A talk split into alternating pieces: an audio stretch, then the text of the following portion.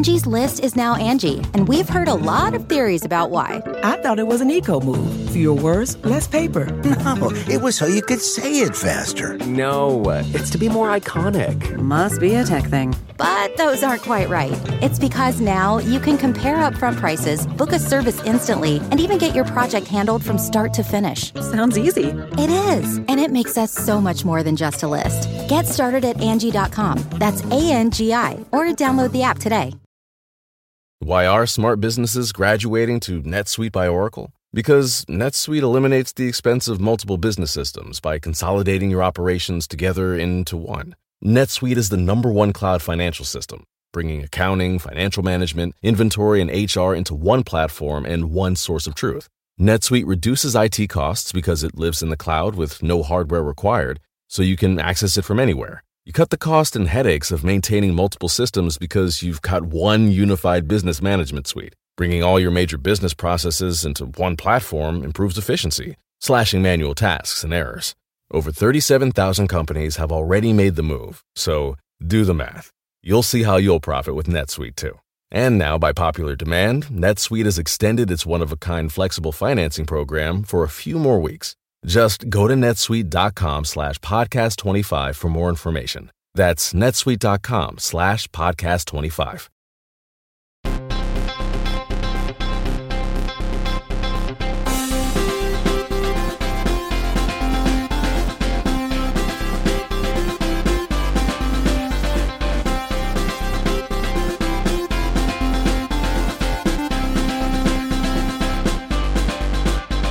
Welcome to Pod Save America. I'm Jon Favreau. Dan is still on vacation, but I have a fantastic guest host with me today, Hysteria co host and my pal, Alyssa Mastromonaco. Favs, I'm so delighted to be here. It's I so love, great to have you. Love In we have person, a no little less. news. Look, I dressed Trey California for you. have on my very old uh, Led Zeppelin T-shirt from college. You look like you've been here for years. That's the whole plan. All right, on today's show, Donald Trump's back in court for his third indictment. His Republican opponents react to the new felony charges. A New York Times poll has him tied with Joe Biden. And later, Halle Kiefer joins us for another round of, well, well, well, looks like everyone's a fucking lawyer all of a sudden. But first, instead of us giving you regurgitated legal takes on the latest Trump indictment that we got from listening to strict scrutiny, we are joined by one of the show's hosts, the brilliant Leah Litman. Leah, welcome. Thank you for having me. So let's dive in. Donald Trump will be arraigned at the federal courthouse in D.C. today, obviously, right after we record this. Uh, he's adding four felony charges to his growing collection. These are the most serious, all related to his attempt to steal the election he knew he had lost. Trump's campaign has responded with a statement comparing the indictment to persecution in Nazi Germany. And his lawyer, John Lauro, has been on cable news previewing his defense. Here he is on CNN.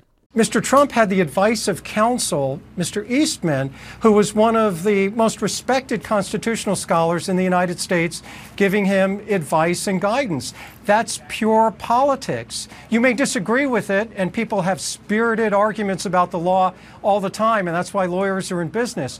But we've never had a situation where a spirited debate about the Constitution has become a criminal case. What's going to happen when, when there's a Republican administration? Is there going to be an effort to criminalize speech by Democrats?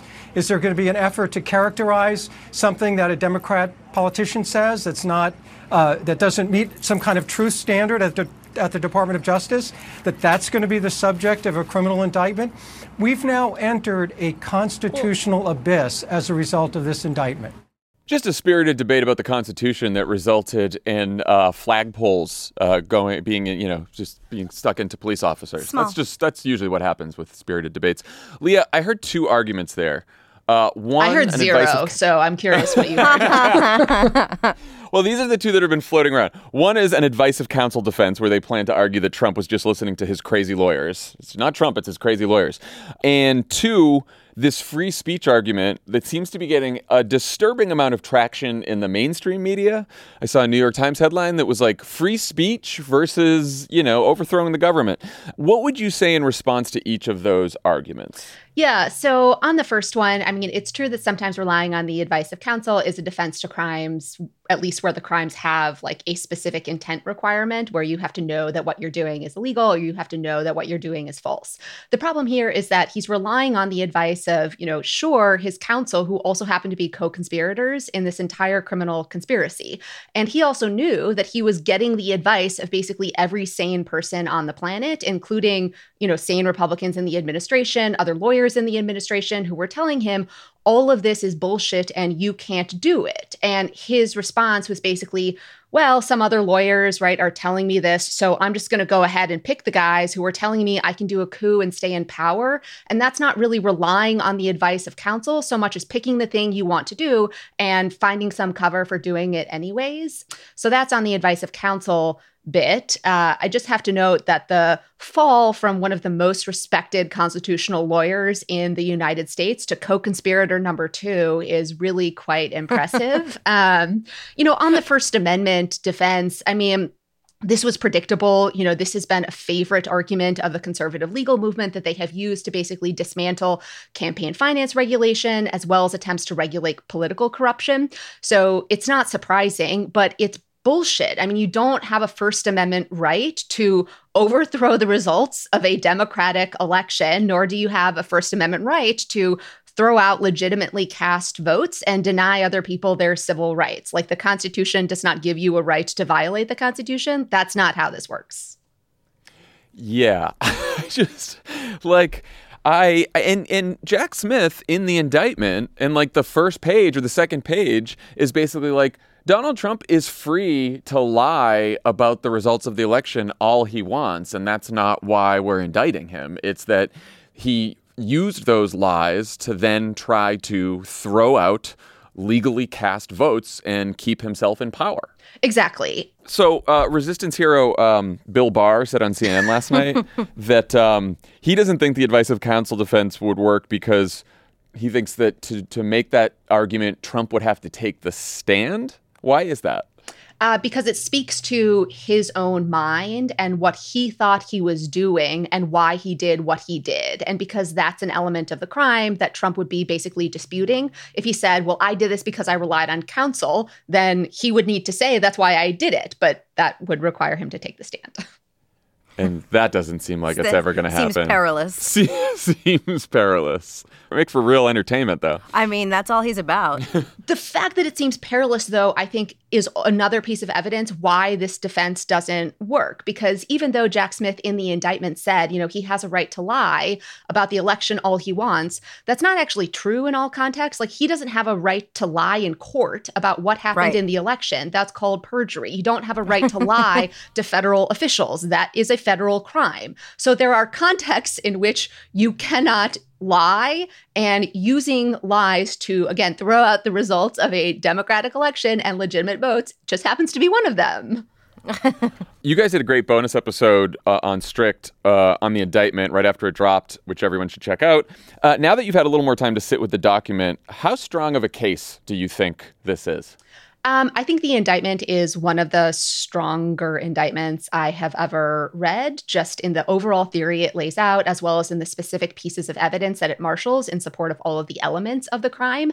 Um, but I also think that there are things that are probably not included in the indictment that Jack Smith will be able to rely on, you know, at any trial. You know, in addition to all of the things in the indictment, there have been other reports about Trump telling people basically, I know I lost and I'm embarrassed about that. And not all of that is included in the indictment, but that too would speak to whether he knew that what he was saying were lies. What's your best guess as to why Jack Smith hasn't charged Trump's uh, six co conspirators yet?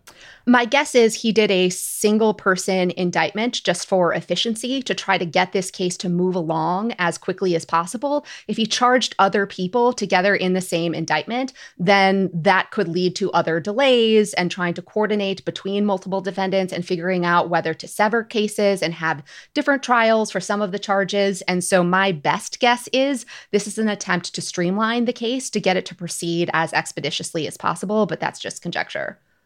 On that note of timing, what do you think the chances are this trial happens before the election? And, and do you think Trump's inevitable attempts to delay will work in this case? I mean, he's already booked in March and he's already booked in May with other trials. And there is a real limit on how quickly, you know, you can schedule a trial just because there has to be discovery conferences, there might need to be settlement negotiations, there will have to be disclosures of evidence. And so, you know, uh, my best guess is we're probably looking at summer or fall 2024. It's possible he tries to squeeze it in between March and May, you know, or who knows, maybe really try to go January. But, you know, there's a reason we are still seeing sentencing in the January 6th proceedings, right? In the same yeah. district court. These cases take time.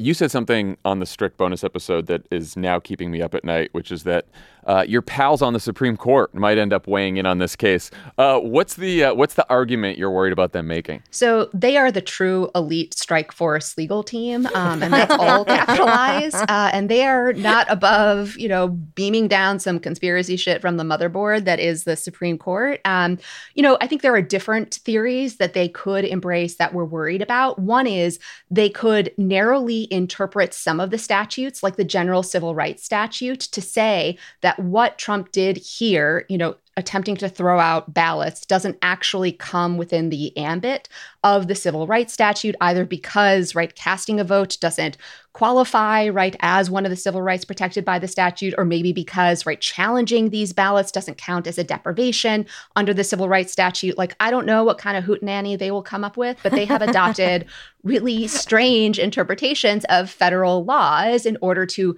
narrow federal statutes dealing with political corruption. And then the second argument is the first amendment argument. You know it is possible that they will narrowly construe the statute or say its particular application here is criminalizing constitutional constitutionally protected speech. And if you think that's strange, you know, that hasn't stopped them before. You know, they think that constitutionally protected speech, you know, doesn't really include, you know, unions and fair share public fees for unions. Um, but it does include basically everything Republicans want to do, like spend a ton of corporate money in elections. So this is, you know, the danger. Oof. Yikes. Leah Litman, thanks as always for joining and for uh, for making us all smarter. We appreciate it. Thank you for having me. Quick housekeeping note before we get to break. Uh, if you're in the Los Angeles area, Love It or Leave It is bringing the Errors Tour back to LA with a show at Dynasty Typewriter tonight, Thursday, August 3rd at 7:30. Check it out. The guests are Ife Nwadiwe, R.K. Russell, Justin Simeon, and Luenell. Head to crooked.com slash events to get your tickets now. We'll be right back.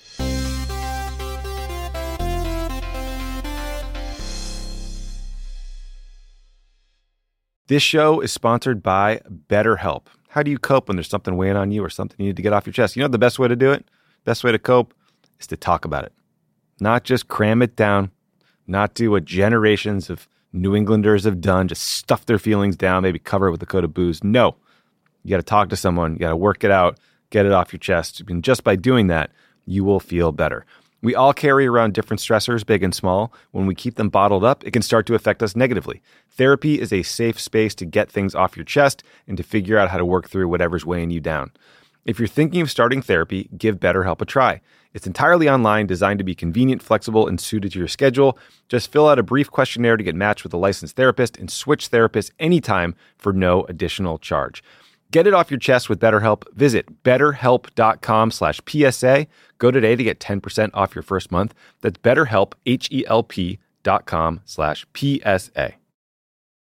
You can live out your MasterChef dreams when you find a professional on Angie to tackle your dream kitchen remodel. Connect with skilled professionals to get all your home projects done well. Visit Angie.com. You can do this when you Angie that. Why are smart businesses graduating to NetSuite by Oracle? Because NetSuite eliminates the expense of multiple business systems by consolidating your operations together into one. NetSuite is the number one cloud financial system, bringing accounting, financial management, inventory, and HR into one platform and one source of truth. NetSuite reduces IT costs because it lives in the cloud with no hardware required, so you can access it from anywhere. You cut the cost and headaches of maintaining multiple systems because you've got one unified business management suite. Bringing all your major business processes into one platform improves efficiency, slashing manual tasks and errors. Over 37,000 companies have already made the move, so do the math. You'll see how you'll profit with NetSuite too. And now, by popular demand, NetSuite has extended its one of a kind flexible financing program for a few more weeks. Just go to netsuite.com slash podcast 25 for more information. That's netsuite.com slash podcast 25.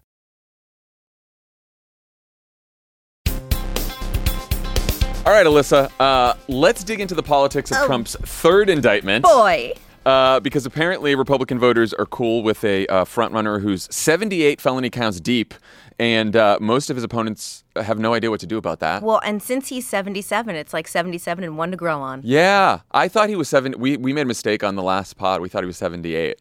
No, no, it's So it's it's, one to grow on. Seven, one to yeah, grow one on. to grow on. I like that. So, Ron DeSantis' first reaction uh, was actually a tweet that said he hadn't read the indictment yet. He's seen reports, he hadn't read the indictment yet. But he thinks that Trump should only have to face a jury of people who voted for him. This is the, the Ron DeSantis argument. Donald Trump has now adopted this too. Is that like DC juries don't count because there's pro- there's too many Democrats in DC. So we, we only get to try we only get try cases now in in red areas. That's the only fair trial. So that's cool. Tim Scott, right? He tells us he's running the optimistic, positive campaign. He's he's the hope and change guy for this race, right? He uh, he accused the Department of Justice of hunting down Republicans, hunting Republicans. Vivek Ramaswamy said he would pardon Trump if he's convicted. Um, but maybe the most interesting response came uh, from Trump's vice president, Mike Pence, who provided damning evidence to Jack Smith and will probably end up testifying against his old boss. Let's listen. But the American people deserve to know uh, that President Trump uh, and his advisors uh, didn't just ask me to pause, they asked me to reject votes, return votes, essentially to overturn the election. Sadly, the president was surrounded by a group of crackpot lawyers that kept telling him what his itching ears wanted to hear. Uh, the president ultimately, uh, ultimately, you know, continued to demand uh, that I choose him over the Constitution. That I chose the Constitution, and I always will. And I, I, uh, I really do believe that uh, anyone who puts themselves over the Constitution should never be president of the United States. All right, Alyssa. Before we get into the Republican reactions, Mhm, mhm. one of which we just heard, Mhm. what was your reaction to the indictment? I know it wasn't exactly a surprise, but what, what were your thoughts when you read that thing? Okay. So first, I think DOJ's got the goods. okay. I don't think that they're going to come out with this if they aren't lock stock ready to go. Like th- that was my reaction. One They're I not, mean, they're not going to Mueller this thing. There, this is not a Mueller. This isn't Mueller light, right? and the other thing, couple things. I mean, Favs. I just feel so seen. You know, like we feel so gaslit. We're like, no, no, no. We watched this happen on television. Like Yeah. we we watched this happen. It happened. Why? Ever, and for the past how many years, people have been like, but did it? But did it happen? And I think what DOJ is telling us is that it did happen Mm. and that Donald Trump did sit in the Oval Office and not do anything for most of the day. And so that was really, you know, and I think I think, you know, politically it's going to be super disruptive to the Republican primary. Yeah. You know, I don't think it does much for Democrats. I don't think it does much for, you know, public discourse. But I think for the primary, I mean, think about it. Every single time these guys are running, they're, they're going to be asked the question, like like Pence was yesterday. What do you think? And the way that they parse their answer is going to get dodgier and spicier every single time. I will tell you that when I read it and just now when Leah told us um, that her best guess for when the trial happens could be the fall of 2024, I got a, um, a bad feeling in my stomach. know, I We- always- you and I, I- always talk about the bad feelings. in Bad feeling. stomach. Yeah. Uh, because pundits on cable, Twitter, whatever, they engage in a lot of hyperbole around these things, right? Stipulated. But I really do think this could be like the most important trial in American history. Absolutely. Certainly in the last hundred years. And it really is. I think there was a slate headline. It's like Trump or democracy. And the fact that we are heading towards another election with Donald Trump as a potential winner of that election. My God. And right before that, he is going to trial. And I was trying to imagine, not to keep everyone up at night, imagine if he is acquitted in the fall of 2024 as he's heading into the final month and what that's going to look like. So, and you know what I would think about that keeps me up at night? What if the trial ends, but the sh- jury is still deliberating around election oh day? Oh my! I mean, the, the, just the, and like, it's like I'm not. It's not funny. It's not funny, but no, and and and we have treated it in the last several weeks as like we, you know plenty of jokes because you have to laugh, have to. right? But it suddenly feels like we are back in a moment that is that is pretty high stakes. Yeah, high the stakes. highest stakes. Yep. and somewhat frightening. And it's like, look, he and watching, and we're about to talk about the Republican reaction, but just watching these people try to defend this, and oh, he was just he was cha- he didn't challenge the election results because he thought he won. He tried to overturn the election results because he knew he lost. Also, if he thought that he won, if that is true, he is too prohibitively stupid to be president. right? Like, like that doesn't. That's not a good argument either. and to how you started this, like if if he is either acquitted or he's not acquitted, but he wins the election and then pardons himself or does whatever oh my he god! I didn't even think go. about the fact he could pardon himself. Oh, of course, of You're course. totally right. And so if, if that happens after what we all saw on TV that day, like I, I don't know what happens with this country. Bana- like I mean, we're not bananas. a democracy anymore. No, I don't no, think. it and would I don't be think that's an catastrophic. exaggeration. No, it'd be catastrophic. So most Republican voters seem to be supporting Trump, Sure. despite or because of these indictments, uh, which is probably why we have candidates like DeSantis and Scott who can't even bring themselves to say that trying to overturn an election should disqualify you from being president, let alone land you in prison, right? Like, and you know, Mike Pence. He didn't. He didn't want to weigh in on the indictment itself, and like you know, he's before he's been like, I don't know if it's criminalized, right? He took that right out. But at least, at least, Mike Pence said, of course, someone who did this should never be president Right, again. right. And if you don't want to weigh in on the indictment and the legal process itself for whatever reason, and there are plenty of good ones, you can at least say, if you are a fucking Republican, yes, of course, he tried to throw out people's votes. Right. Of right. course he shouldn't be president again. But they can't do that. We do have Chris Christie, Asa Hutchinson, Yeah. Will Hurd, and now Mike Pence making that argument. Do you think it could start changing some minds if a few more candidates join in? Or are these guys just going to do the right thing, the ones I just mentioned, and end No. up getting 1%? No. So here's the problem with all of this is that they were such chicken shits for the past uh, you know, since since January 6th happened. Yeah. Since Hang Mike Pence was being chanted, it took him, if I'm a Republican who is low key MAGA, right? Mm-hmm. Like I'm I'm like maybe a little on the fence. MAGA curious. I'm MAGA, I'm MAGA adjacent. I think that it, to me, I'm like, okay, profiles in courage. You came out now that you're a candidate. Now that you personally benefit Yeah. from him having done the wrong thing. Yeah. Right? And so it seems smarmy, you know, it seems like, okay, good for you.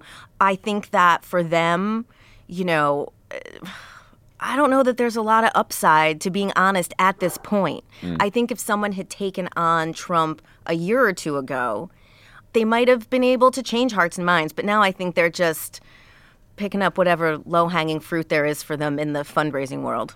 I do agree that a lot of this uh, sudden, you know, burst of courage here is uh, self-serving for these folks. You know, and motivations are complex. I could buy that they are ashamed of how they kept quiet in the past, and now, you know what? Right. It's Cool. not on us to Talk judge. to your therapist. Who knows what's going on in their heads, right? Right. I like the fact that there are some Republicans out there making this case. Mm-hmm. Yeah. Because I do think that our attention spans and memories are as short as they've ever been because the internet has broken our brains. And so there Right. are probably a lot of people who I mean even me, right? Like I I'm a political news junkie. I read that indictment and you're like, "Oh yeah, a lot of this was in the January 6th committee Right. report and we saw it on TV, but I forgot how bad it is. That's true. That's a really good point. And so I do think if you have a bunch of Republicans, and you know, Bill Barr last night was on CNN, and he's like, "Yeah, this indictment is the right indictment." Here's my question. Yeah. Don't you think that the arguments they're making are more compelling to us than they are Republicans? oh, for sure. That we're sitting here giving them credit for, you know, a little bit, a smidge, a smidgen, a Yeah. morsel of credit. But that that to people who are maybe not so pro Biden, they're like, you know, that Chris Christie's got something to say, and and he's right about this. And you know, also worth remembering, all of these people were for the travel ban and everything terrible, and that this president stood up and was like, bleach can cure COVID, and they were silent. I know. So I, I would like them to remember that too.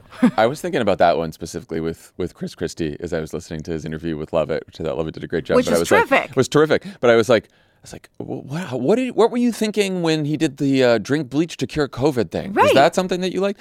Um, but but no, I, I I take that point for sure.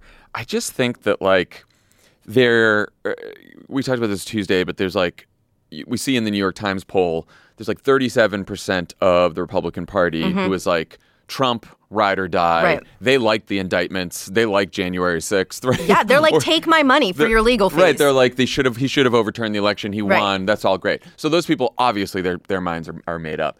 Then there's like a group of uh, I'm not going to vote for Trump. There's like 25% of the party. Then there's like the these this group of persuadable voters in the middle, Right. Who probably have some pretty, in our view, shitty conservative positions on Yeah. a lot of issues, but may think that like, yeah, you know what, uh, the election was rightfully But here's decided. my but here's my question. There is such a delta in polls anyway Mm. between where Trump is and where, you know, DeSantis is, Right. for example, that even like I feel like so much would have to change for it to really matter. That's totally right. And it has to, and, and that change starts with one of these fucking people opening their mouths Right. and saying something, right? Because Right. there is this chicken or egg problem where, like, if you're Ron DeSantis and you're his dumb strategist, you're like sitting around and you're like, you know what? Here's the polls. Here's what people believe about Trump. Right. They uh, they think that he was right. They think he won the election. They're back behind him. So you can't talk about, you can't criticize him for this indictments because the base will not be with you. Right, And Ron right. DeSantis is like, well, I want to be president, so of course I'll follow that. And if everyone does that, then what information are those voters consuming? They're consuming a bunch of people who are like, you know what, Donald, those indictments are trash, and Joe Biden's going after Donald Trump, and it's a two-tiered system of justice, Right. and blah blah blah. And so like.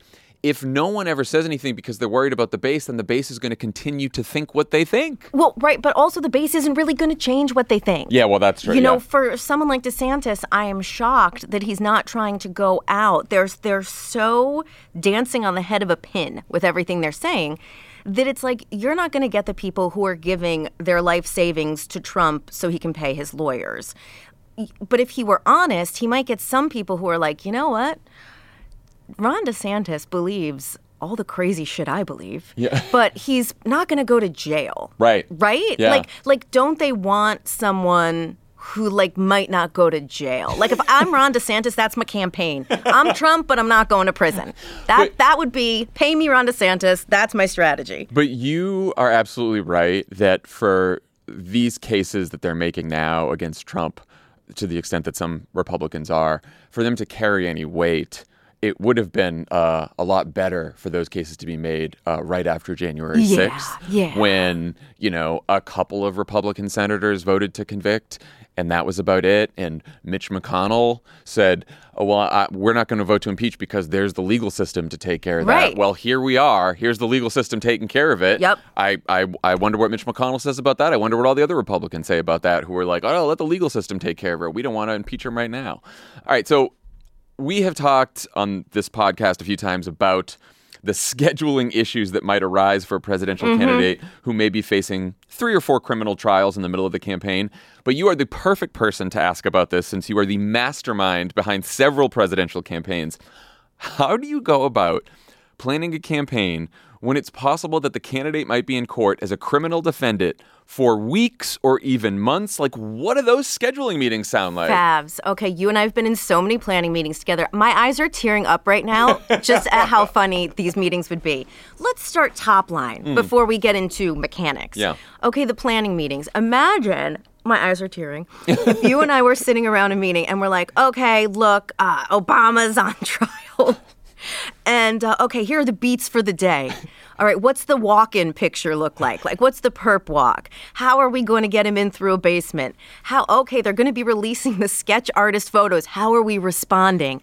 Is he going to do a press conference after the trial, after the date concludes? Are, how are we going to raise money off of this? Like, okay, these are the things, like the macro questions that you're answering.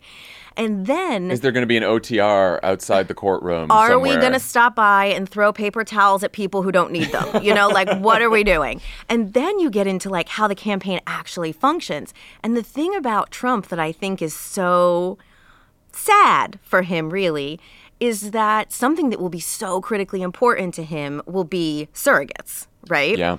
Now, loath as I am to say it, the best surrogate he ever had was Ivanka, right? yeah. Well, she's done the Homer Simpson, like backed into the bush, like I never did anything, I'm not political, blah, blah, blah. But then you have, uh, you know, you have I am the eldest boy and you have I am the lesser eldest boy, and they're just like not that persuasive. Yeah. But then for actual Republicans, if you're doing the surrogates, it's like who are the people who would really go out there and walk the plank for him, right? You've got Matt Gaetz, Yeah. you've got Marjorie Taylor Greene, but like even sort of like kind of intense Republicans think they're fucking awful. So who's out there making the case for him when the whole point, right, is this period between now and election day is like how are you persuading voters? It feels like he has a real ceiling, right? That he it's going to be incredibly hard for him to get past. And as a campaign, who are the people who can help you bring you know, a fringe another fringe into the tent? And like I think that they don't have that. So it's sad that Ivanka ditched him. But like It's a yeah, it's a great point because um but you know it's funny as you were saying that we think about surrogates first. Yeah. Because we have run Democratic campaigns and we have run those campaigns without a um, giant propaganda media machine Right, on our side. Right. so I do think when you ask that question, I don't think I think all the people you mentioned are like sort of eh, you know. Eh. But he's going to have Fox and he's going to have Ben Shapiro and he's going to have the entire conservative movement True. and the right-wing media machine on his side and what they're going to be doing is poor Donald Trump was persecuted in court again today Right. and there's Joe Biden and he stumbled over a word and he's too old to be president and meanwhile his Mm. Department of Justice is like attacking Donald Trump. so that's probably what they'll do. The timing thing is interesting because I'm trying to figure out like I guess the best case scenario for Donald Trump is that he wraps up the nomination in February after South Carolina or Super Tuesday in early Yeah. March.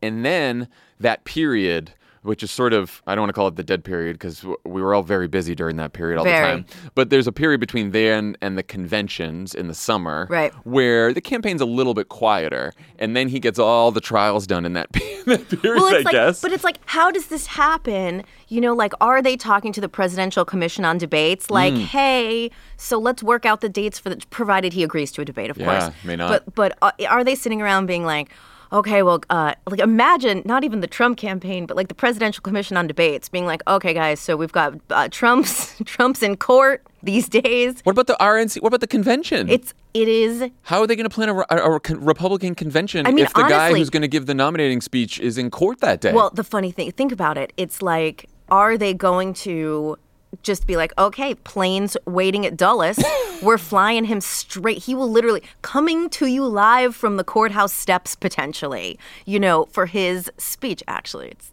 uh, kind of a genius idea. I know, uh, I know. Well, you and I were talking about when he uh, when he was arraigned in Florida. Yeah. And then he went to Versailles. Right. Afterwards, which is a like very famous Cuban Mhm. bakery restaurant, and he did an OTR, Mhm. uh, which is an uh, it's an off the record Stop. Stop, meaning that they don't announce it to the press, so that you can go in if you're the candidate with less security. And we were both like, "This is bullshit," but also as professionals, as like as, as political professionals, pretty smart. I was into smart. it. And I do think what he's going to do, and he's going to have to f- figure out how to calibrate this, but he's going to do the whole like go to a rally after his day Yeah, in court and oh, be like, absolutely. I was just there They can't fighting stop the me. deep state. They can't and stop there I was, and blah blah. And look, that's going to work with his people. Um, in a general election s- setting, uh, or like rando normie voters who just casually tune into the news, going to be like. Okay, there he is in court, and now he's doing a rally, joking about his court thing. Like, how is like, that going to like, land with them? Like normie voters, as you, as you call them. It, I think they kind of start getting real down to brass tacks. Like, could he Especially be- in the fall. I think this is when people start asking questions, you know, at the grocery store among their neighbors, like, can he be president from jail? right, and is that a good idea? that seemed bad. yeah, you that- know? yeah. And I don't know that it's, I don't think that that argument or that line of questioning gets people to vote for Biden. I think it just keeps people from voting, Yeah, well, that's well. Let's talk about that. So, our our buddy Dan is on vacation, but Oh he's my he's still writing message boxes. I, I got it. I got my message box in my inbox, and I was like, "Go on vacation, dude." Look, he's but then I was glad he wrote it because he always clarifies my thoughts. For He's me. on he's on a family vacation. The kids are there. I think he's got Holly's parents and his parents there. He's got a lot going on. He's writing message boxes still. God love him. Uh, Dan's his his latest argues that not only will this indictment hurt Donald Trump in a general election, Mhm. but that it will hurt the entire Republican Party as Yeah. well. Basically, because this indictment is different.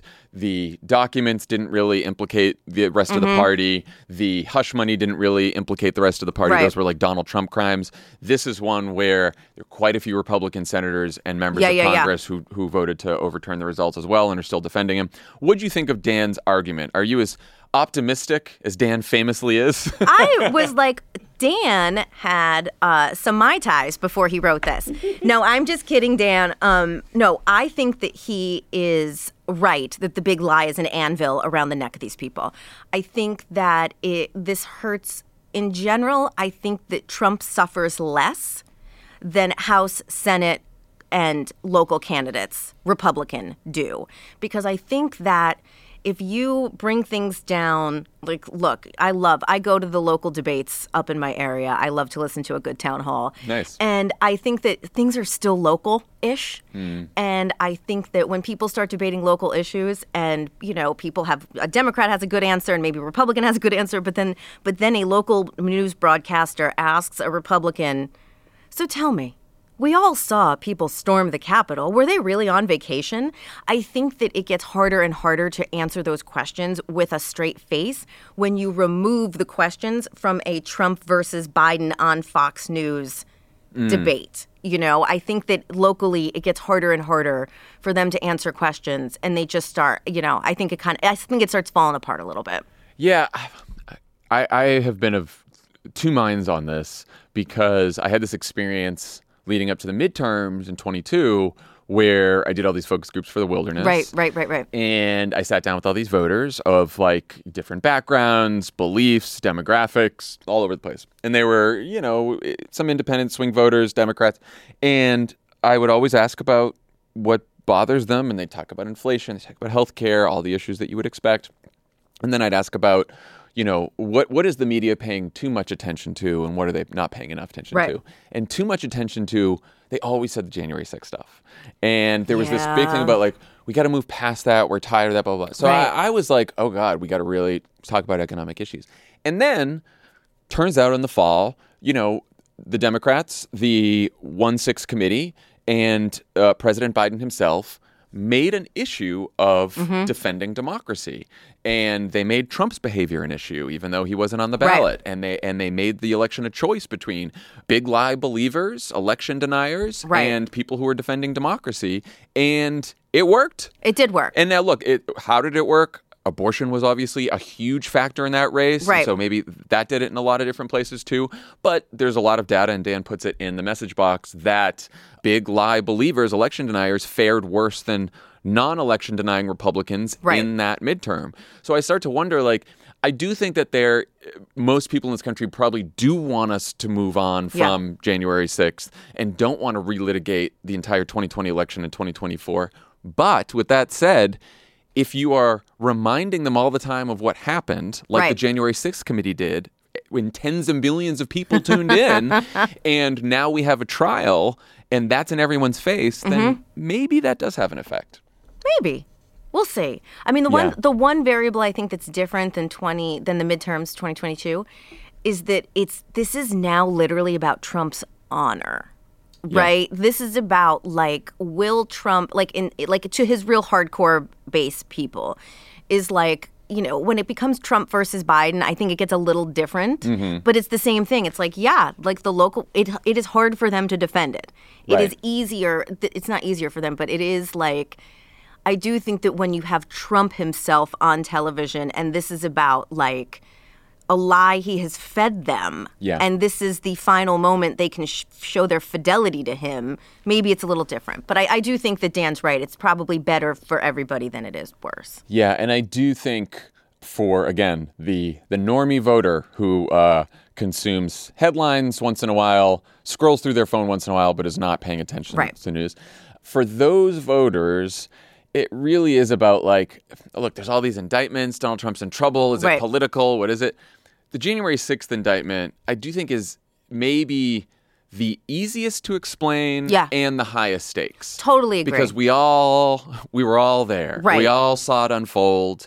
It was a, a big horrible moment for the country. Right. And I think that even more so than the documents case, which I think is a pretty open and shut case in itself. Right. And certainly the hush money case, that it's I do. And I also think we still have Georgia to contend with. I forgot that. Yeah. And, you know, I think that is things like one of the things that I thought was so compelling is like Rudy Giuliani saying yes that he defamed the uh, the two election workers Oh, yeah. whose lives were uprooted. And I do think that for the normie voter, they're like, that's not cool.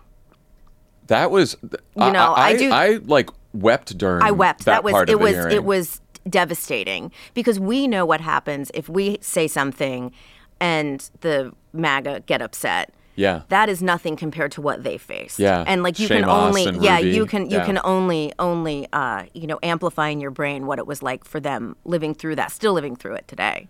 So, uh, Trump's potential opponent in 2024, President Biden, has said nothing about this indictment or any of the indictments. Mm-hmm. Uh, he's on vacation. He was uh, off to watch Oppenheimer when the news broke. That was funny. And uh, yesterday, he biked past the press pool and waved. Uh, White House put out a statement referring all questions to the Justice Department. Democratic leaders in Congress uh, put out some statements. They called the charges serious and consequential. We saw something from Schumer, from Jeffries. And Politico has reported, they reported this uh, back in June, I think, that the president has ordered the DNC and the reelect to not talk about the indictments. Yep. Obviously, Biden himself can't be out there No. commenting on a case that his own Justice Department is bringing against his potential opponent. Totally. Stipulated. But do you think the whole party should stay quiet about the fact that the Republican nominee is a criminal defendant? Okay, Favs. I hope the Democratic Party's listening to us right now. Okay, great. Because I have some advice. So here's what I would do. I think that that they need to keep it tight, right? Yeah. Don't opine. I don't care if you're a fucking lawyer. Don't go be lawyerly. Don't talk about what's happening. Don't talk about the machinations of everything.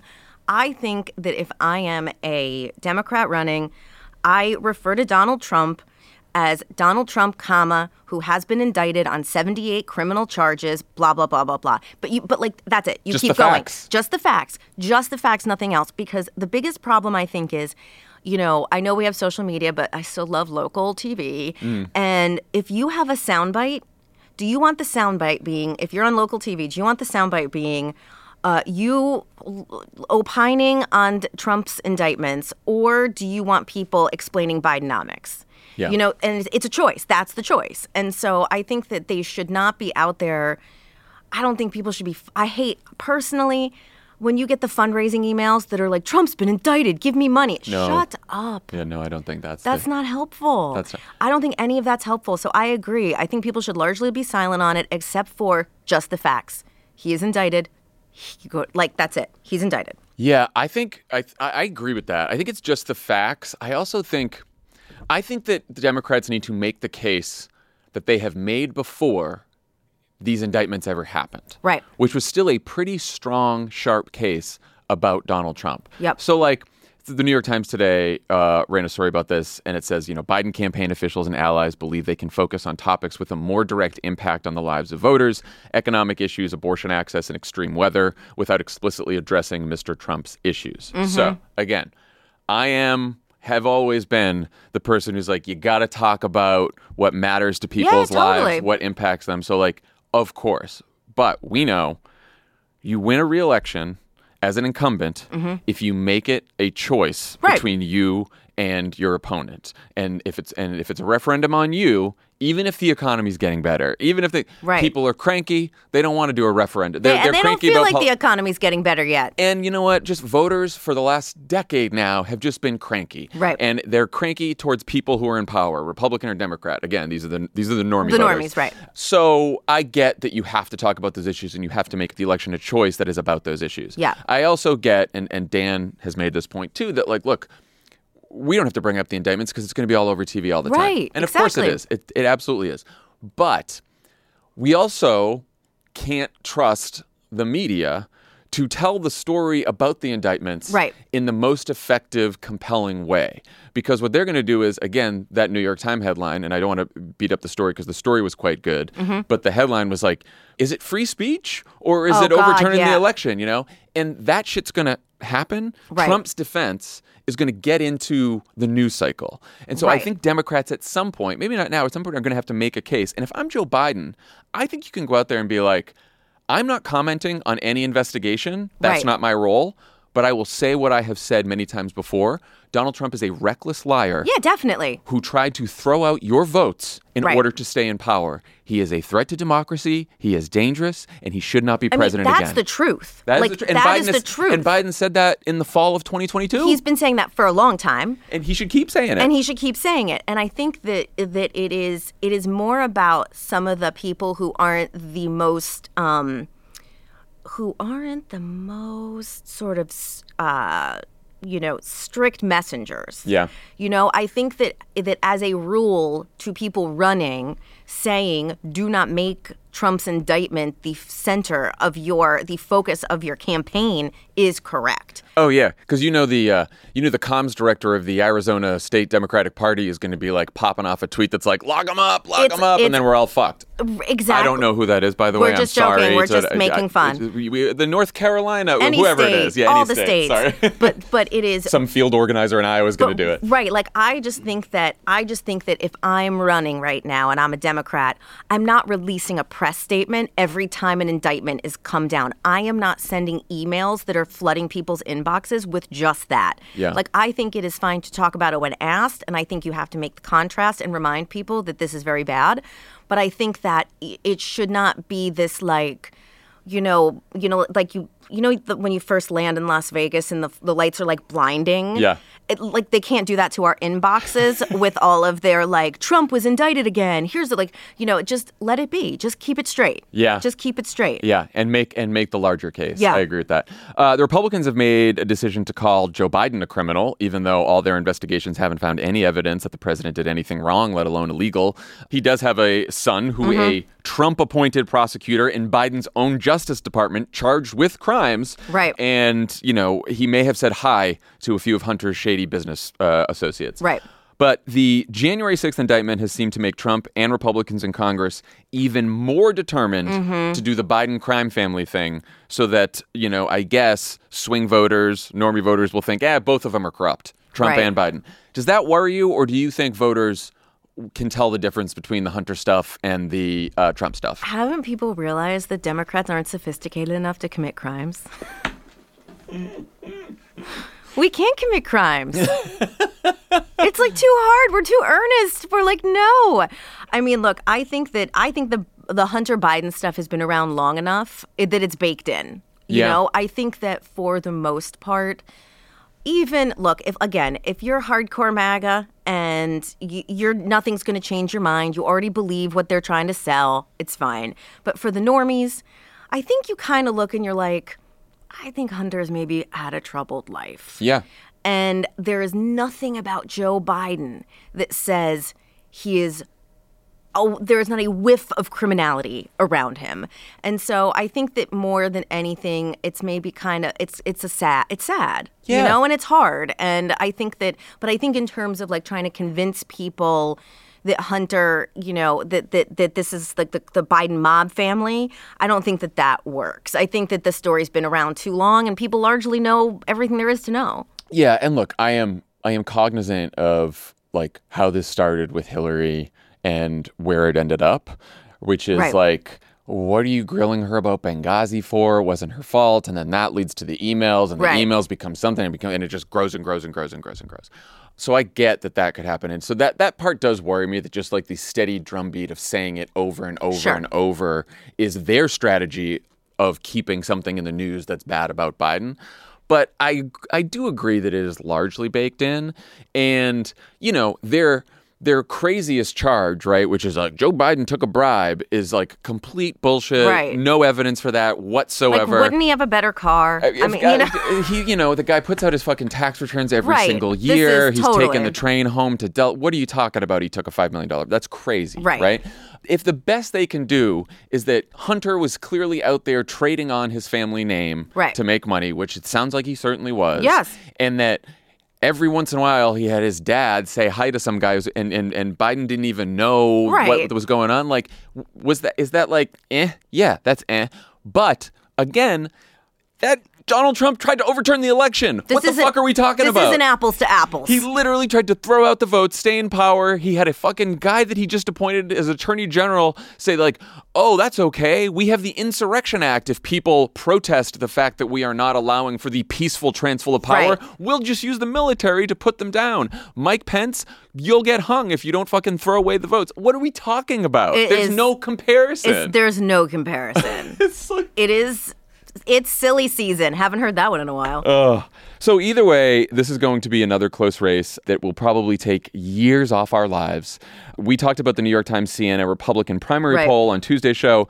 Uh, then they released their first general election poll. Mm-hmm. Trump 43, Biden 43, tie race. The other 14% said they would vote for someone else or wouldn't vote at all.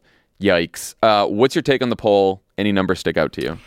Okay, so I thought it was so funny we were going to talk about this because you know, for as long as we've known each other, I'm like, bet polls, polls are lies. Um, and that unlike you nuts, I am not super great at reading crosstabs, but I did just for you. Nice. Okay, Thanks, so here's what I think. Um, here were the things that stuck out to me. One. A majority of Americans believe Trump committed serious federal crimes and is a threat to democracy. Bonus. That's helpful. I'll take it. Yeah. That's good. And probably why he's sitting at 43%. Right. I mean, n- not as great. The economy actually is getting better, but Biden's approval is still like at 39%. Yeah. Room for us to grow because the truth is the economy is getting better. Now, the 18 to 29 year olds stress me the fuck out. Yeah. Okay, this was what was not good. So the the one one of the crosstabs that blew my mind is that uh, quote if you are a this was from the poll if you are a Democrat and the election for Democratic nominee for president were today, respondents aged 18 to 29 said as follows: 34% said they would vote for Biden. 34, a third of 18 to 29 year olds. 27% said Marianne Williamson. 13% said RFK Jr., and 26% said they didn't know. Now, upside seems like we got more ground to mine there. Yeah. Okay, that's good. But in general, the thing that scared me a little bit about the poll is that I saw RFK Jr. doing better than I think I would have ever thought at this point. Yeah. Right? Like that was that was uh, that was concerning. I, I will say that the um, the two focus groups of voters that I did for the wilderness last time that most concerned me Mhm. were the young voters I spoke to in Orange County Mhm. and the youngish black voters that I spoke to in Atlanta. Mhm. They were like in their late 20s, 30s. The Orange County group was uh, mixed race and it was like, you know, probably 20s. And they're just, it's not anything specifically against Biden. Mhm. They're just so like sick of politics. Right. They don't think it's speaking to them. They don't think it's improving their lives. They're very worried about climate, abortion access, rent more than anything else, Yeah. owning a home, making a living. And when they talk about politicians, they talk about Biden, they talk about him with everyone else who just seems old Yeah. Yeah, right? Yeah. And it's like he's old. We got Trump. We don't like Trump. We got all these other old people in Congress, and there's no new generation. And so I can in that crosstab. Yeah. It would not surprise me if there like a lot of young people are looking around like, what are my other options? Right. Now, Right. the question is because then the midterms happened and youth turnout was great. We had a great margin among young people in the Right. midterms. So the question is, if it comes down to Biden and Trump, Mm-hmm. eh, will they be like, ugh, I still think Biden's too old and I'm not that excited, but Trump is is scary and I'll Right. and I'll pull the lever for Biden. That's my hope. But that's why fucking Cornel West Yeah. Cornel. on the Green Party and this no labels bullshit is Oh. so scary. that no label stuff. Ugh. go stop stop trying to make fetch happen you know like like y- nobody wants you you're raising money to pay yourselves it's Terrifying. like this is it, joe manchin boy come on now just because west virginia doesn't love you that much anymore doesn't mean you need to inflict yourself on the rest of us Did you did you see? I saw some story today that he he wants Schumer to throw some money into West Virginia for like his campaign to see if he can like get his numbers up because he wants to see if he can win in West Virginia because Well, if he thinks he can win, then he'll then he'll back off stopped. maybe. yeah that guy's a fucking he's a he's, he's, a piece not of work. helpful He's a piece of work. he's not helpful like you said, Biden's numbers have improved slightly since uh, the last poll, but he's still 39%. Uh, he's getting about 87% of his 2020 voters right which is great but losing the rest to he's losing 2% to Trump, but Trump's losing 2% of his voters to Biden, Right, so that's a wash. But he's losing some of his 2020 voters to the I'm not voting for either of them crowd, which is the Mhm. danger. Um, and that mostly seems about uh, it's either about age or the economy. Knowing all that, everything we've talked about, if you were mapping out this reelection campaign for Joe Biden, Mhm. what would it look like? What's your, what's your advice to the uh, to the campaign here? Because they lo- people love advice. I know they love People advice love from advice. us from us podcasters. They're going to be like, okay, why don't you come back to DC and do some work? yeah. Why don't you sit in these fucking three hour meetings with us? And to that I and out the say, campaign. we gave it the office. Instead of, instead of doing your uh, your thirty minute pod and then Listen, I can't. out. I can't help we're tan and looking good. Okay, so if I'm Biden, look. Uh, okay, I think that one, he will always have the advantage of being more spry than Trump. Mm. You know, like the age argument when you actually put them up on stage together, I think Mm. falls apart a bit, Mm, right? yeah. So I think that's good.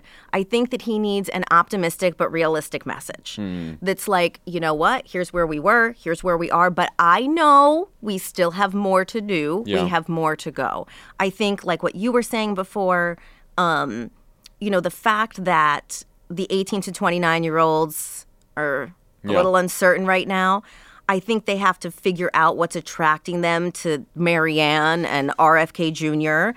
And, you know, I'd, I'd love to think that if, you know, Taylor Swift endorsed Biden, we'd Mm. all be fine. Yeah. But uh, I think they're tougher than that. The, Yeah. the planet's on fire. They don't have good paying jobs. The gig economy is crushing them. Uh, I do think that Biden has a lot more ability to persuade than Trump does, right? So if I'm Biden, what's his strength? He's not someone who comes alive on a stage in front of a crowd. That's not his vibe. Yeah. And that's fine. But they should find ways that real. he should go out and talk to normie voters. Our piece. And the real people, this is, it's like we're writing for an episode of Veep right now. um, he should go out, find the real people, and they should find ways to let the let the country see those conversations, right? I don't think it's necessarily. It could be a town hall. Town halls are okay, but you you do find that then you have the person who's asking the question sometimes a little performative, Yeah. and they want to they want to stick it to them, or they want to you know. But I think figuring out ways to show those conversations. You know, Trump will always go have his big rallies, but those aren't going to persuade people and they're only going to be on Fox News. And he can only do those big rallies in certain cities, and those people are already voting for him. And also, I think those big rallies sort of, in many respects, reinforce Trump's worst instincts because he's getting Yeah. all this adulation from the crowd. And that's Right. when he says his craziest shit. And then he's like, he's getting into it and he's getting lost. And then he's like way off message. Right. So I do think those are not as helpful for him. No, but I think that like Biden has to just look like he's hustling, that he is, you know, taking no vote for granted. You know, as Plouffe would say, that he's low to the ground, you know, that it's like this real sort of guerrilla campaign, like person to person, door to door. That's what I would do I'm if I were him. It's like, look, the, the world is so uh, problematic right now. And you have a lot of people out there who need empathy. And Joe Biden has so much empathy Yeah. and and many members of his cabinet are empathetic and helpful and so i think that using all of that in contrast to a person who thinks there is only one victim on this planet and it is him Yeah. you know and so i think that that showcasing you know when we worked for obama empathy was always one of our greatest weapons Yeah. um, and so I think that for him, that is something that could really work to his advantage. I think there are a lot of people in this country who don't feel heard or seen. And if he can figure that out, you know, someone else who I think's always been good about making people feel heard and seen is Bernie. Mm. You know, get Bernie out there. Yeah. Like take everybody, listen to people. I mean, look, like Bernie and Fran Drescher doing their like their like SAG AFTRA, you know, like Yeah. like a crossover episode. It's just a reminder that like you know Bernie Bernie does understand the plight of working people, and I think that that's as much as we as the party can get that out there from now until election day is vitally important. I'm so glad you said that because that this, that's what I've been thinking too. Is that Right? just like we remember the best? Uh, look, I was not. Uh, I was not a big like Biden supporter in the primary. I love Joe Biden. I've always loved Joe Biden. But like I was looking at other candidates. But then the moments in that primary when he would like give someone a hug, Oh, my God. connect with someone at a Yeah. town hall, you're like, this is a good, decent human being. Totally. And that was his best contrast with Donald Trump in Yep. 2020, and I think it remains so Right. in 2024. And it's harder, right, now that he's president, to like go do those events. Sure. What do you What do you think about that? Because like uh, we know what a reelect is. We were both on in 2012, Right. riding around on Air Force One with Obama. And it's not like you can just pop in somewhere and like you know, hug someone. Well, it's like, look, this is. I'm gonna say something. It's not super popular. Um, I think there was always such a phenomenon around Obama Mm. that it was hard for us to do those things. Yeah. I do think that in some ways Biden has a smaller footprint, which will which will greatly benefit him. You know, in this in this uh, next stage of the campaign. Because I do think that even so much, even if it's like they have their social media team, right? All you need is an iPhone to catch Biden having private That's true. conversation. Not private. I don't want to exploit anybody. Yeah. But having those one-on-one conversations that aren't these, you know, in an arena with bright lights, which makes even me nervous, right? Right, yeah. That like if I wanted to ask Joe Biden a question, I might trip over my words. And so I think that, that there are ways to set moments like that up that remind people.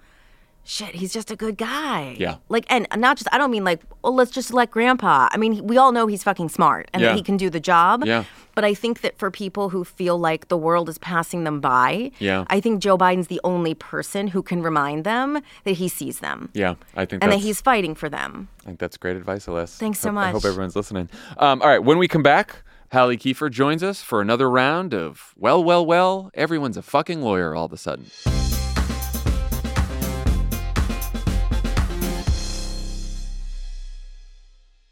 You can live out your MasterChef dreams when you find a professional on Angie to tackle your dream kitchen remodel. Connect with skilled professionals to get all your home projects done well. Visit Angie.com. You can do this when you Angie that.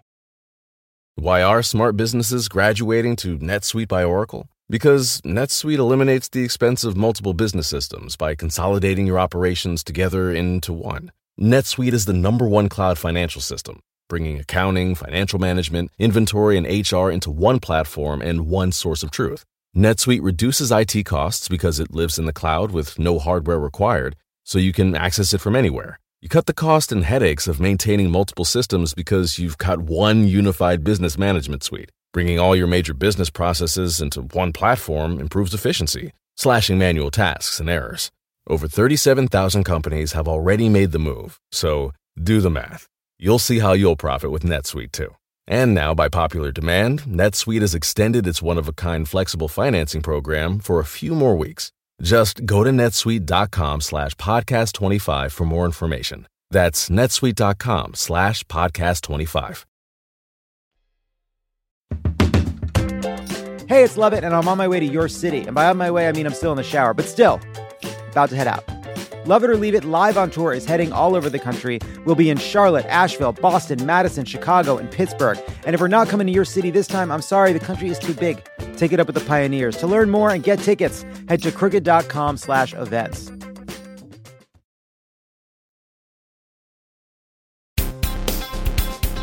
Okay, we're back. Uh, before we go, Halle Kiefer is here, and she is ready to uh, walk us through some of the the best takes over the uh, over the last couple days since this indictment has hit. Halle, Congratulations, gentle. I'm sorry, gentleman and gentlewoman. Thank you so much. You did it again.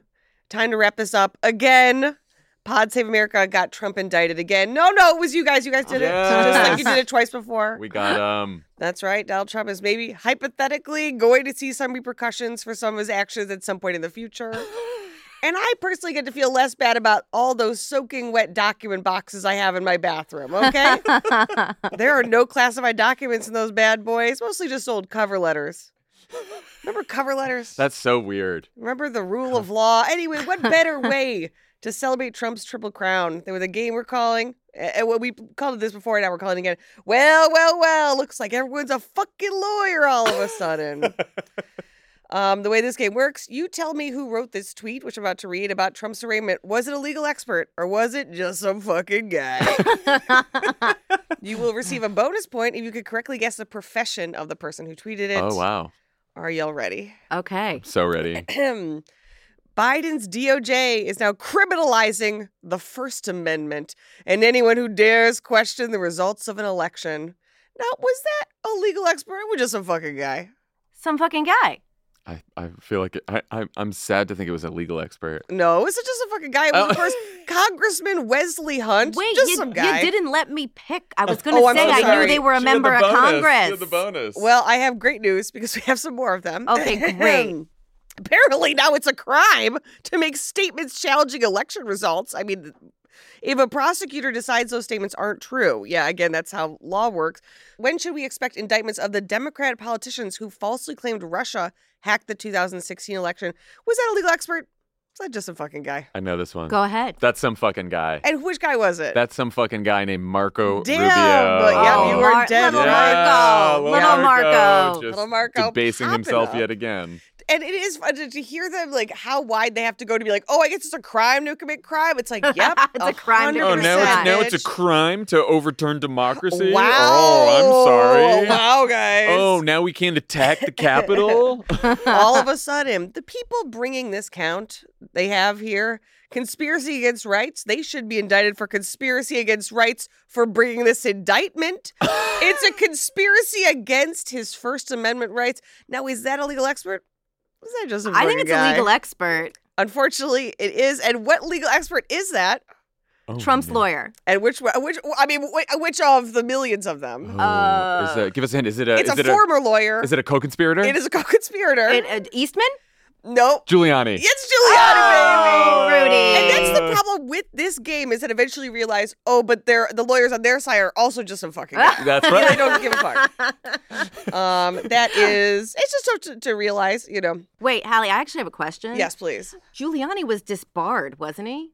That's a great point. So yes, he's not. You're right. He's not. He is just some He's fucking just a guy. fucking guy. Sorry, I did. I I no, literally. no, you're absolutely right. I, I did myself in with that That's one, pretty but I had to be honest. That's good. No, I, I That's thank you so much for pointing that out. And yeah, again, so if if Giuliani approaches you out of a dark alley and offers his legal Just some services, fucking guy. Just. Some fucking guy. the Trump indictment is these their feelings masquerading as facts. It's criminalizing thoughts. Now, is that a legal expert or is that just some fucking guy? Uh, some fucking guy.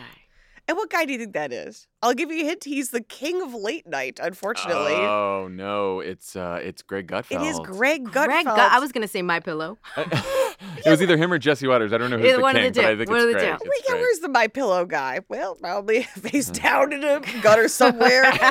and then finally, just one more. Um, this is like lawfare, they call it legal warfare. If this was political, this would be like a political war crime. This is overkill. This is political germ warfare. There are pol- this is these are political war crimes. It is an atrocity. it's like not dropping one atomic bomb. You drop fifteen Come dozen. on. That's Enough is enough. Now, is that a legal expert? Some. Or just a fucking guy? I gotta think it might be some fucking That's lady. got to be some some fucking guy. It is a gentleman. oh. Oh. we did just mention him. It's it's Rudy Giuliani again. No, no, no. Oh, is it? Uh, you just mentioned him. John Eastman? No. Oh, what I? Uh. Fox's own. Oh, oh, is Oh, it Jesse Jesse Watters? Watters? Jesse Watters. 15 fucking atomic. That's how crazy this is. I thought for sure that was Marjorie. I'll I be was honest, gonna. That was my first thought. Too. Yeah, I was like, That's this is this is so hyperbolic. It can only be Marjorie or Jesse Matt Gaetz. Watters. I think I think Marjorie's she's cooking up something. She's writing a whole novella. She's gonna come out she does have a novella. Now it turns out there weren't a lot of actual legal experts who did weigh on this, uh, presumably because there's a lot of evidence, and they're like, well, it's it's, it's kind of there. They're like, I still want other clients. yeah. um, And let us move on to our uh, a celebration of um, the OGs, of course, the resistant resistance libs.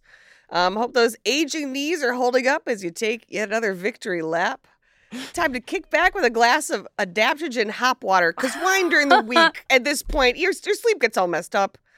And give yourself a little pat on your aching back before again we all return once again to the 24 hour toxic churn of anti trans, anti queer, anti abortion rights, anti black, anti labor profanity the right continues to vomit into America's open, screaming mouth. But for right now, let's have fun. Give yourself a minute, a, a Okay. breather. Gentlemen and women, Thank you so much. I'm going to read you some mouth-watering resistance libs tweets, and you're going to rank them on a four-tiered scale. Okay. Level one, notorious RBG. Level two, Cheeto in chief. Okay. Level three, Dumbledore's army. That's a that takes you back. Okay. And then finally, four, Occupy Democrats. Okay. Okay. All right, here's one. And if you want, you can also guess who tweeted this. I, if that's wants to be an element. We're coming towards an inflection point and a fraught moment in the history of our democracy. Oh my god. But frankly, considering the interests of justice and the rule of law, it's about damn time. Who do you think tweeted that? Oh, That's a real cross in the Delaware moment. I'm not. On, I'm not on Twitter anymore. Really. Thank so God for your brain. I am not, but I do feel like it's only a two. Yeah, I was gonna say, Mhm. is that the Cheeto? It's low-key. Cheeto God or I- something? the Cheeto, yeah, Cheeto and Chief. Ooh, Cheeto, Cheeto- God. Cheeto and Chief. That was Cheeto and Chief. Yeah, I agree with Cheeto and Chief. But who said it? It was Adam Schiff. It was Adam Oh, Schiff. wow. Shifty You gotta go big though. You know, you only get an afternoon before we move on. Uh, on Twitter, election deniers never and never is all is capitalized. Prosper. Who do you think tweeted that? never prosper. Oh, it wasn't Trump. Uh, is that um, is that uh, Midas Touch? This would be Occupied Democrats. Oh, it is. Uh, yeah, honest- so one of their less zany ones. I would that say. That's why I didn't. That's why I little went with. Midas Touch. Yeah. Election deniers never prosper. Where are we putting this? Is this a notorious RBG? It's a notorious I think RBG. it's a notorious IG, Again, RGB. I mean, for them. It's not you that fantastical. Well, yeah, for them too. Yeah. especially. Especially. Even Fidel Castro, Hugo Chavez, and Adolf Hitler never carried out a plan like Trump's choice of acting attorney General Jeffrey Clark proposed to use the Insurrection Act to hold power by force by turning the U.S. Army against the people of America rising up against their coup. That is, first of all, that is a full-on Occupy Democrat. for- Occupy. That's the Is the, that- the craziest one we've is ever it- heard. RFK? Now, this is Grant Grant Stern, who is the executive editor Oh. of Occupy uh, Democrats. Oh, so okay. yeah, he's All right. pretty- well, then he's like representing. Man, Exactly. hey, dude, that is fucking kooky. I just want to tell you, That's why I that's thought it was kooky. RFK. and again, Don't use Hitler in your comparisons. there's Just don't do it. for Hitler's name Hitler. out of your mouth. Finally name out. somebody said it. No Hitler. Ha ha! You will never be president is trending now because salty ass Trump supporters are letting former VP Mike Pence have it for the part he played in making today possible. So delicious. and then sort of like the smiling, laughing face Emoji? emoji. And I, I again, Someone used an emoji? Fa- Favreau, I feel like you know these. Oh, no. I feel This like is terrifying. I think you do know these. Uh, this had, I'm first. I'm going to do the rating. This is a three, and 3 Mhm. was three, of course, was Dumbledore's army. Dumbledore's, Dumbledore's army. Yeah, this feels like a Dumbledore's army. Who would this be? Who uses It's emojis? an individual. Individual. He has a location, a role within his family. A role within his family. Oh, oh, oh. Is it a Krassenstein? It is Brooklyn Dad Defiant. Ah, oh, Oh. Brooklyn Dad Defiant. you guys, I'm not gonna lie. I'm feeling good about myself that I don't know any of these people. Being, you should. being you on should. Twitter this week, I, I I think the last couple weeks I'm like, this might be, I might be breaking. I don't know what it is. It, the whole experience is bad. Brooklyn Dad Defiant. First then- of all, just what a name. I mean, truly. And then we'll just do one more. Just the word karma. Period. um, so that's a that's a that's, a one. That's a one. Mhm. Notorious RBG. RBG. Um. Hmm. Karma. hmm. Who's Karma? That's a tough one.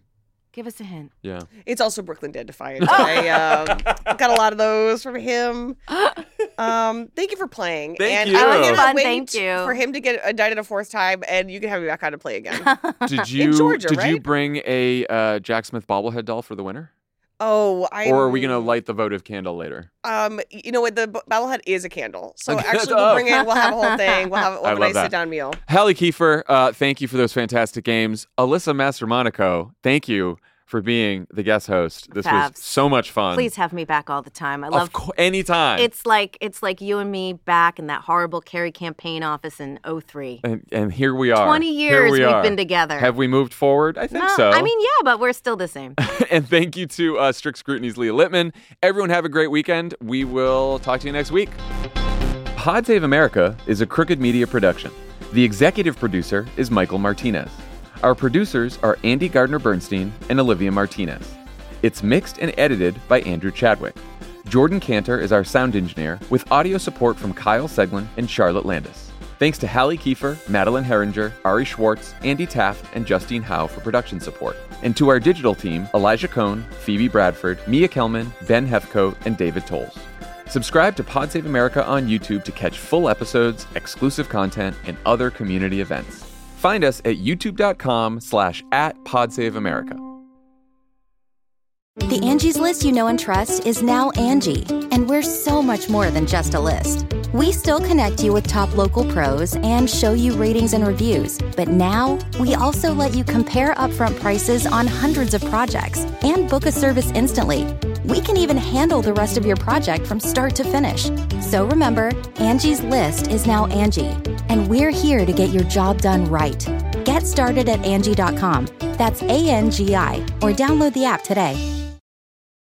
Why are smart businesses graduating to NetSuite by Oracle? Because NetSuite eliminates the expense of multiple business systems by consolidating your operations together into one. NetSuite is the number one cloud financial system, bringing accounting, financial management, inventory, and HR into one platform and one source of truth. NetSuite reduces IT costs because it lives in the cloud with no hardware required, so you can access it from anywhere. You cut the cost and headaches of maintaining multiple systems because you've got one unified business management suite. Bringing all your major business processes into one platform improves efficiency, slashing manual tasks and errors.